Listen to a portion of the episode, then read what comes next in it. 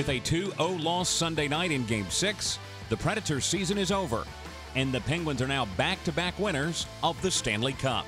It stings right now, you know, it's a tough feeling, and, you know, being in that locker room, you know, seeing your teammates like that, a lot of tears, a lot of emotion, and there should be. I mean, we all care, and, and we wanted to obviously have an opportunity to play for, for the Cup in Game seven in their building, and it just didn't happen for us. That's P K Subban after the loss, which ends an exciting season and postseason run. Welcome to this final edition of the Tennessean special coverage of the Stanley Cup in the Predators podcast. I'm Forrest Goodman. Coming up, beat writer Adam Vingan tells us what went wrong in that two oh loss. Columnist Joe Rexrode explains how this loss and this series will sting for a while. And U S A Today's Kevin Allen will discuss how the Pens' experience may have tipped things in their favor in the series. But first, you know, you dream about lifting the Stanley Cup as uh, as a young kid, and and you know the dreams happen probably a million times for most of us, and.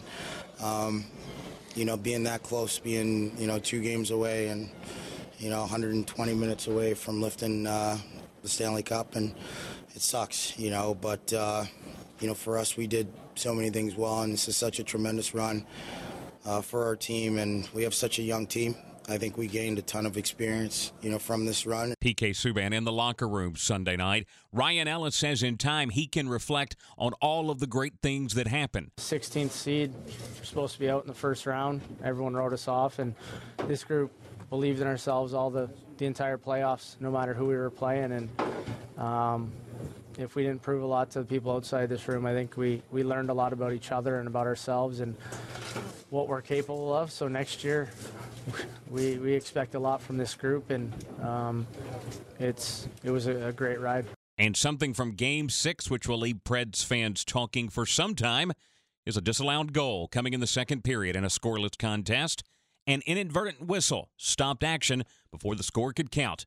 Team captain Mike Fisher in the postgame. Well, yeah, it's tough, but that's sports. I mean, there's human error in every sport, and, um, you know, That's that's the way it goes sometimes, and we can't control that, unfortunately. And I know it's uh, you know that that happens, and I'm sure the ref feels bad about it. And but what do you do? And um, it wasn't on purpose. Adam Vingan covers the Predators for the Tennessean. Adam, what impact did that disallowed goal have on what was at that moment a scoreless contest? Well, it's it's going to be a moment that will certainly endure and, and franchise infamy, uh, at least until they find a way to win a Stanley Cup and get over it.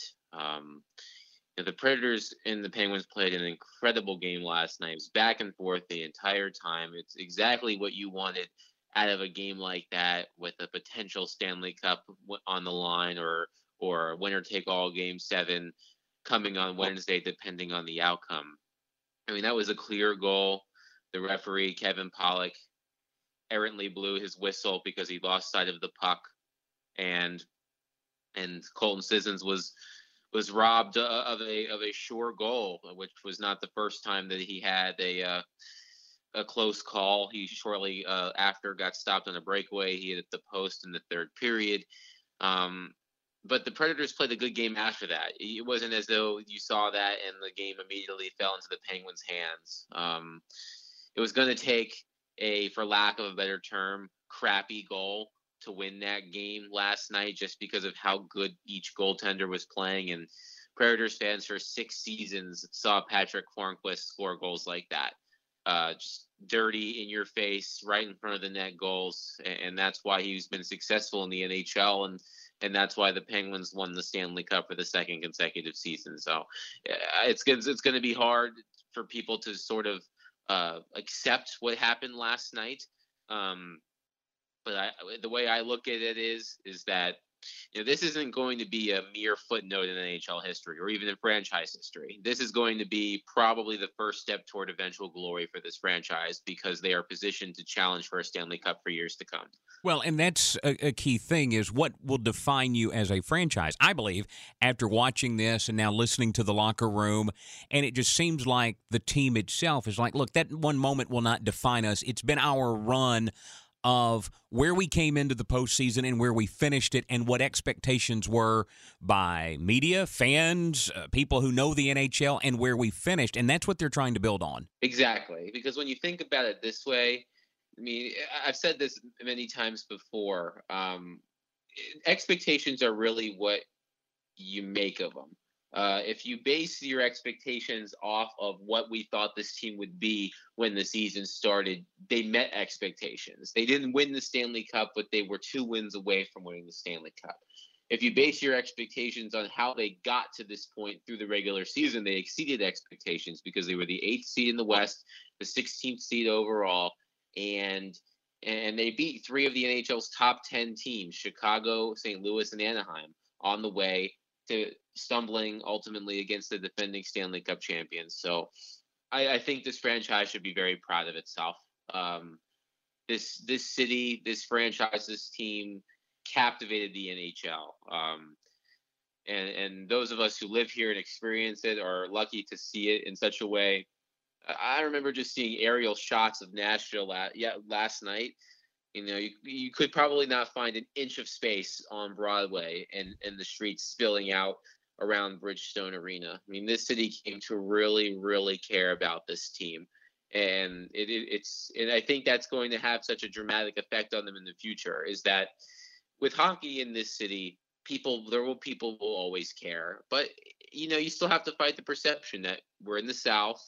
It's a football-crazed town. It's a football-crazed region. And, and when when the S E C football is going on and that the N F L is going on, that people are going to have their attention elsewhere. I don't think that's what's going to happen anymore. I think there are going to be a lot more people invested in the Nashville Predators all season long now because of what they just did. Well, and Adam, let's be honest, too. It's because of that investment that people have made. Even those who maybe had never watched hockey before but got caught up in the excitement and then found out they liked this team, they liked this sport. That's what made Sunday night even a little more disappointing, was having that win taken out of your sails so suddenly, because you are, as you just mentioned, two games away from winning the Cup. Yeah, exactly. It's it's hard. It's, it's going to be hard to reconcile. You're going to... You're going to wake up this morning, I'm sure, if you're listening to this as a Predators fan, you're going to be mad. You're going to be sad. You're going to be disappointed. And you know what? You should be, because your team came oh so close to doing something that it had never done before. Um, and the way I always see it is that the, you know, the way I'd like to describe it is that the Nashville Predators have thumbed their nose at convention all postseason long. They weren't supposed to beat the Chicago Blackhawks, and they swept them. They probably, you know, they shouldn't have pushed the Pittsburgh Penguins to six games, and they did. I mean, ultimately, if you look back at the series, I know it was could have, would have, should have. The Nashville Predators could have easily won this playoff series in five or six games because they were the better team in game one and two. Uh, they, you know, the only game in this series that you could say the Penguins were decidedly the better team was in game five when they won six nothing. Um, you know, the Predators should be proud just because of what they were able to do shorthanded, without Ryan Johansson, without Kevin Fiala, with a, with players that sprung out of nowhere to, to a national audience, Pontus Aberg, Frederick Gaudreau, Colton Sissons, and, and they almost they almost de- defeated the the a glamour franchise in the N H L. And and this is not going to provide any solace for people today. And the Predators certainly are not ready to put this into perspective. They're going to need some time to realize this, but I think once that set, once they are able to accept what happened, they'll realize that they have a group within that locker room that is going to be back in this position sooner rather than later, and the experience that they have now will help fuel them to hopefully in their future win the Stanley Cup. One more thing, Adam. Now that we move to the off season, what questions are ahead for the Preds before they drop the puck on twenty seventeen twenty eighteen? Well, in less than two weeks, the N H L will have its expansion draft, uh, where the Vegas Golden Knights will formulate their roster. So the Predators are going to lose one player uh, from their team, as is every team in the N H L. The other twenty-nine teams, uh, inc- uh, thirty total, uh, excluding Vegas. Um, so there'll be a lot of discussion and analysis on that, which I, I will be prepared to do. The N H L entry draft is... is about two weeks away as well. Free agency is around the corner on July first. So the Predators roster is going to look a little bit different over the next couple of weeks. Some players aren't going to come back. Some players are going to get contract extensions. A player is going to be lost to Vegas. Uh, you know, new players are going to enter the organization as prospects. There's going, there's a lot, there's a lot that's going to happen. The Predators offseason is going to be incredibly short. I mean, it's June twelfth as we're recording this, and three months training camp starts. Uh, that's there is going to be very little time for these guys to to rest and relax, and they'll come back in September and they'll be ready to challenge for another cup. Read more from Adam Vingan at Tennessean dot com. All you had to do was just glance around Bridgestone Arena inside or out Sunday, and the disappointment was obvious with Preds fans. Joe Rexrode wrote about that in the Tennessean. He joins me now. Joe, you said later we'll reflect on a fun season, but right now it just ends painfully. Yeah, I mean, I think I think this one's going to leave a mark. Uh, not just the disallowed goal, but also after all those great chances for both teams, all that tension. Uh, I thought the second period alone was like its own game. So many um, ups and downs for both teams. After all that, the winning goal is this weird bounce off the net. It's, it's Patrick Hornqvist, who, of course, you traded to mm-hmm. get James Neal a few years ago. I mean, the whole thing is just, it's a, it's a pretty bitter pill for the Predators. So, um, yeah, I mean, I think eventually, of course, you, you're going to look back if you're a part of the Predators or a Predators fan, and, and this is just going to be uh, a bunch of incredible memories. But the way it ended, I, I can't think of too many, you know, worse ways to lose. And on top of that, then just doing it on home ice, where the Penguins had their moment to celebrate. They now win back-to-back, and that even adds to the sting of the entire evening. Yeah, exactly. Uh, of course, you know, Predators were, were really trying to, you know, at least extend this to seven and, and give their fans, you know, one more one more happy ending. Um, a place that had a ton of them this postseason. Instead, they have to watch, you know, public enemy number one Sidney Crosby, uh, the first one lifting the, uh, the Stanley Cup over his head. So, of course, they, they let uh, the Penguins and Gary Bettman hear about it after the game. So they did. Yeah, they, they they got in there. Uh, you know, they got in.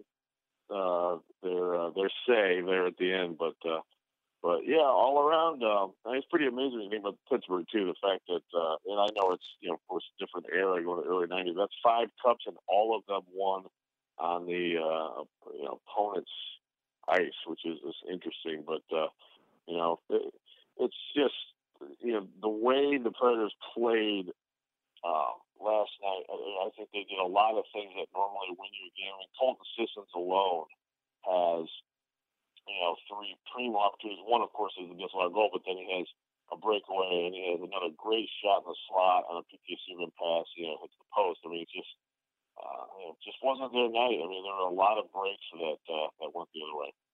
Joe, where does this head next for the Preds? They've seen a lot of fans come on board. They've seen fandom grow because of this postseason run, which has just built incredible excitement around the region. How do you retain those fans and then capitalize it where this kind of momentum for a fan base can continue for the franchise?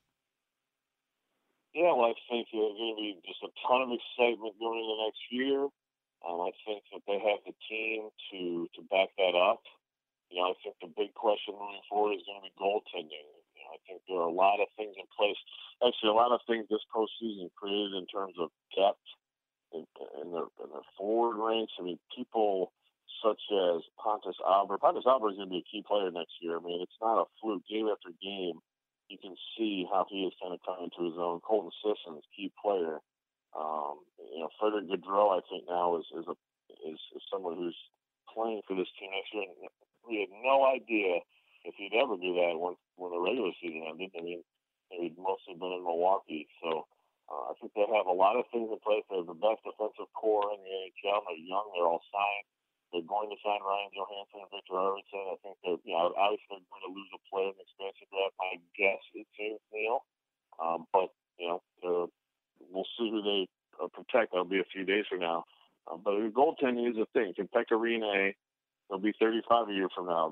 It's, it's it's rare for goaltenders to be top shelf at that age, and I think he knows that better than anyone. And I think that's why he took this harder than anyone last night. So U C Saros is a promising young goalie, but there's a transition ahead, and I just don't know when it will happen. If they get, you know, top goaltending, I think that's, that's a team next year that can make another run like this. Joe, in your coverage of these six games, when it all started, especially going back to game three when the series came to Nashville, and now that it ends in Nashville, those three games with how you've seen it affect that city, uh, Middle Tennessee, the, the region, if you will, did it live up to expectations, or did it even exceed what you were expecting this series to bring to the city? Yeah, it exceeded it. And I knew that uh, you have more people outside, and, of course, you knew that these events, uh, especially if we got to six, you know, it was going to be quite a convergence of different things. And you know, I think everything was handled extremely well by the city. I think the fans, uh, with a few very uh, rare exceptions, you know, were, behaved themselves extremely well, and um, just the whole scene was, it was something else to see it. Uh, you know, even on T V, the shots, the aerial shots, I mean, it's, uh, it was pretty amazing. Uh, so, you know, the building too, I mean, it, it actually got better and better. And again, I don't think it's possible to get much better than it was during this series. People staying the entire game. Every timeout was just, you know, huge splitting. It was it was people in there waving their towels and going nuts. I mean, it was it was really cool. I mean, I know some hockey traditionalists may not like everything Nashville uh, does, but uh, I think this is great for hockey. I think people should embrace it.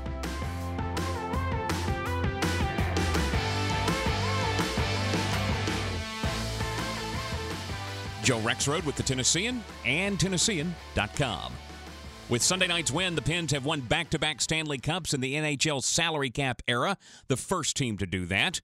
They also have captured three cups now since two thousand nine and complete their fourth trip to the finals since two thousand eight.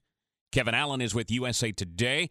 And Kevin, did playing for and winning it all just a year ago work in favor of the Pens?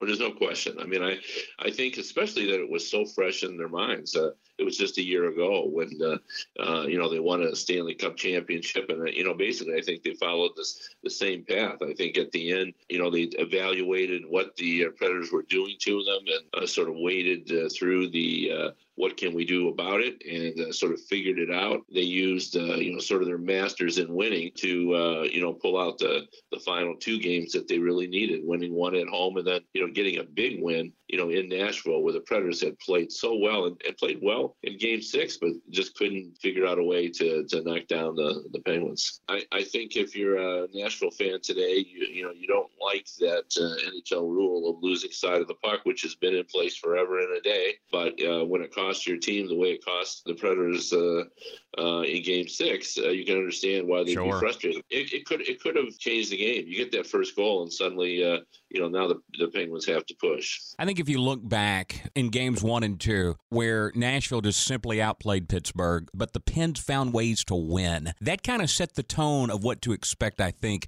throughout this run for the Cup. Yeah, and what, to, you know, we shouldn't diminish the, uh, you know, the talent advantage that the Penguins had up front. Uh, on defense, uh, the Predators were the better team, and certainly they were not uh, outclassed in, in net. But up front, uh, you know, the Penguins uh, having uh, Sidney Crosby and Evgeny Malkin and Phil Kessel and the experienced Chris Kunitz and the hot rookie Jake Cutts, all of that played a role. The Predators didn't have the uh, the firepower to match up uh, with the Penguins in that regard, and I think that was a factor as well. They had a lot of different players with the ability to step up and score that big goal where, you know, I think the Predators were relying, uh, you know, on, on Philip Forsberg and you know, too few guys. Like, they certainly got some timely goals, but I don't think they got enough of them. Well, and when you also look at, as you said, experience, arguably the best player in the N H L in Sidney Crosby, the leadership that they have. And, and I do want to focus a little bit on Crosby because I thought maybe at one point that the whole Crosby-Subban back and forth in this series was entertaining, and a lot of people thought, well, maybe it got in his head. And I was always cautious of that because experienced players, that's just part of the game. They don't let other guys get in their head, right? Like I, I guarantee you, having known Sid Crosby since he was, uh, you know, a teenager, that didn't bother him in the least. That, uh, you know, he was annoyed maybe that he had to talk about it. Uh, but What, but what was going on on the ice is just something that Crosby's able to to push aside. In fact, Mike Sullivan has sort of addressed Crosby's focus in the post-game press conference when he just talked about that he'd never seen any player who has, any athlete who has the focus that Crosby has, the ability to sort of channel everything he has into uh, to winning, which is what he's all about. And he kind of set a tone in, in that regard. And I think, uh, especially I thought in, uh, you know, in game five when, you know, he came out with that great start, and it was almost as if he was sending a message to both teams and saying, hey, you know, I'm the guy that can uh, kind of set the tone of this series, and I'm going to do it. And he, he did do it. And I thought the Penguins were a different team after that. He rang one off that post in thirty-six seconds into game five. Kevin, with your familiarity and your coverage of the league, the N H L, where does this Penguin team stand right now? Winning back-to-back, the success they've had in recent years, where does this team stand, do you think, from a historical perspective? Well, I'm ready to call it a dynasty, and, you know, it's a little difficult to uh, because, you know, there's no defined length of a dynasty. But over the last ten years, they've been in the Stanley Cup final, you know, four times in the salary cap era, and nobody else has done that. They won three of them. The Blackhawks have done that. Um, you know, it's phenomenal. They won ninety playoff games in the last decade, and you know that's three rounds worth. You know that's an average of nine uh, wins uh, per playoff. So they they've been impressive, and I, I think we're you know because of the presence of two world-class players like uh, Crosby and Malkin, and, and you know what's what's really impressive about the Penguins team is they lost Chris Letang and they were able to still win. And Letang is a world-class player as well. I mean, it would be like uh, the Predators losing uh, you know Roman Josi. Uh, you know Letang is their Roman Josi, and you know for them to do that without that, but they have a lot of world-class players, and because of that, I think this uh, team will go down in history as uh, you know one of the best uh, you know franchises uh, uh, that ever played the game. That's Kevin Allen from U S A Today. Before we wrap up this edition of coverage of the Stanley Cup with the Predators podcast, let's close with P K Subban, who had this advice for his team after the loss. I think for our team, we gotta we gotta embrace the feeling right now and, and accept it and let it sink in, because uh, ultimately that's what's going to put us back here again next year and, and um, put us in a position to win a Stanley Cup. And with that, we close our special coverage on the Predators podcast. My thanks to Adam Vingan, Joe Rexrode, and Kevin Allen for joining me each morning after a game to recap, offer analysis, and preview the next game. And as Adam mentioned earlier, it's a short and busy off-season for the Predators, so make sure you keep up with all of it at Tennessean dot com. I'm Forrest Goodman. Thank you for listening. So long, everybody.